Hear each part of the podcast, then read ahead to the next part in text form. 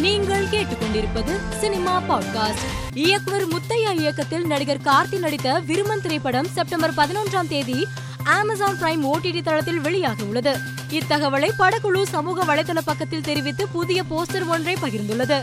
அமீர் கான் கரீனா கபூர் நடிப்பில் சமீபத்தில் வெளியான லால் சிங் சத்தா திரைப்படம் எதிர்பார்த்த வசூல் பெறாத நிலையில் முன்கூட்டியே ஓடிடியில் வெளியிட முடிவு செய்துள்ளதாக சினிமா வட்டாரங்கள் தெரிவிக்கின்றன.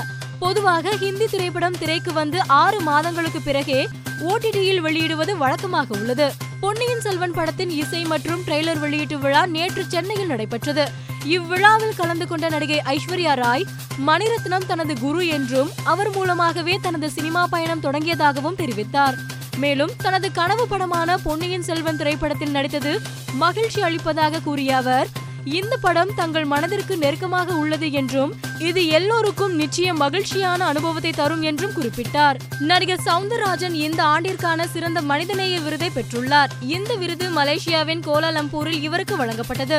பொன்னியின் செல்வன் இசை மற்றும் ட்ரெய்லர் வெளியீட்டு விழாவில் கலந்து கொண்ட நடிகர் ரஜினிகாந்த் பேசுகையில் பொன்னியின் செல்வன் படத்தில் பெரிய பழு வேட்டரையராக நடிக்க வேண்டும் என மணிரத்னத்திடம் கேட்டதாகவும் ஆனால் மணிரத்னம் உங்களுடைய ரசிகர்களிடம் என்னால் திட்டு வாங்க இயலாது என கூறி அந்த வேண்டுகோளை மறுத்துவிட்டதாகவும் தெரிவித்தார். நடிகை சமந்தாவும் தெலுங்கு நடிகர் நாக சைத்தன்யாவும் விவாகரத்து பெற்று பிரிந்து வாழ்ந்து வரும் நிலையில் சமந்தாவின் தந்தை தனது சமூக வலைதள பக்கத்தில் உருக்கமான பதிவு ஒன்றை வெளியிட்டுள்ளார். அந்த பதிவில் நீண்ட காலத்திற்கு முன்பு ஒரு கதை இருந்தது.